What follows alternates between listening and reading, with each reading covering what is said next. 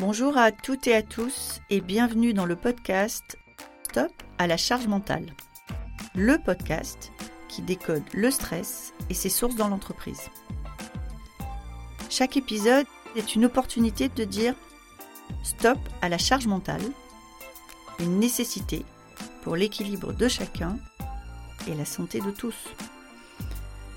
Je suis Magali Siméon, entrepreneur, experte du futur du travail et maman de trois enfants. Alors, le stress et la charge mentale, je connais bien.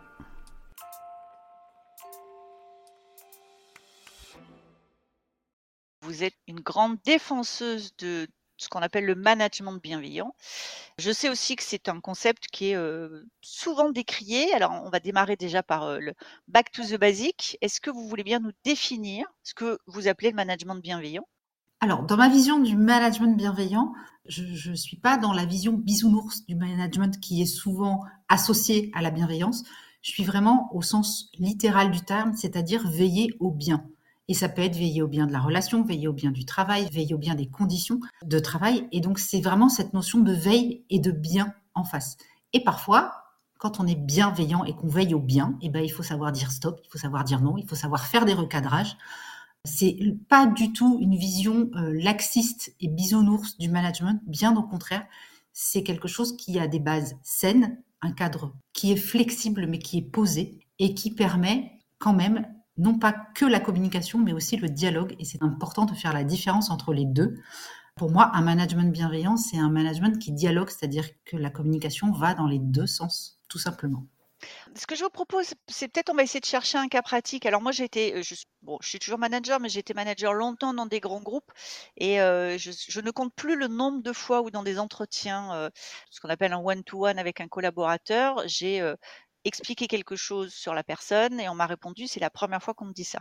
Par exemple, de dire à, un de mes collaborateurs, quand vous êtes en réunion et qu'on vous agace, ça se voit, tout le monde le sait et les gens se taisent après.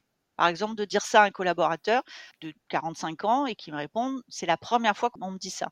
On est bien d'accord que quand on fait ça par rapport à votre définition du cadrage, du dialogue, et donc derrière d'ouvrir un dialogue avec, entre autres, cette personne qui a posé des questions, qui a demandé des exemples concrets. Donc moi, je prépare toujours quelques exemples concrets en disant, bah voilà, ce jour-là, euh, et, l'entretien s'est terminé, la personne m'a remercié, et derrière, c'est inscrit dans un, un programme de formation qui était proposé par la boîte sur des sujets de communication.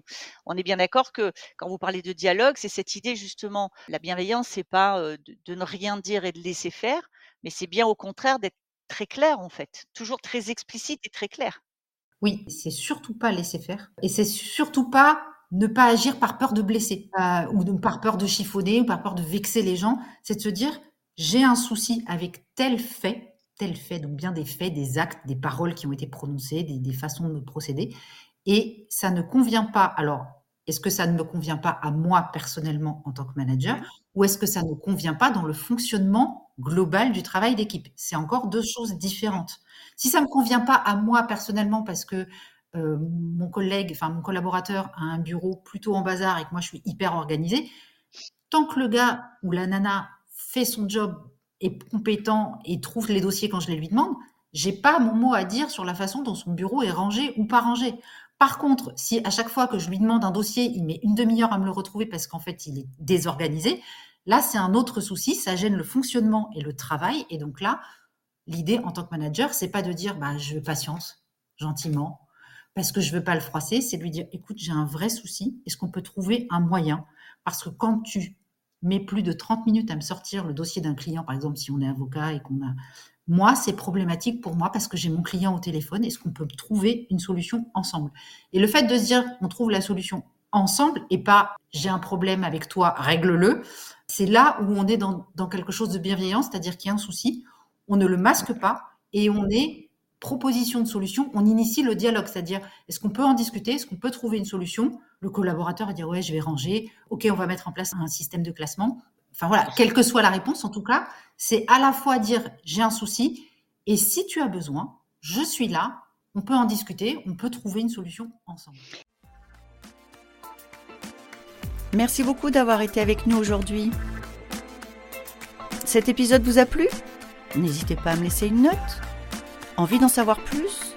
Abonnez-vous directement depuis votre appli de podcast préféré.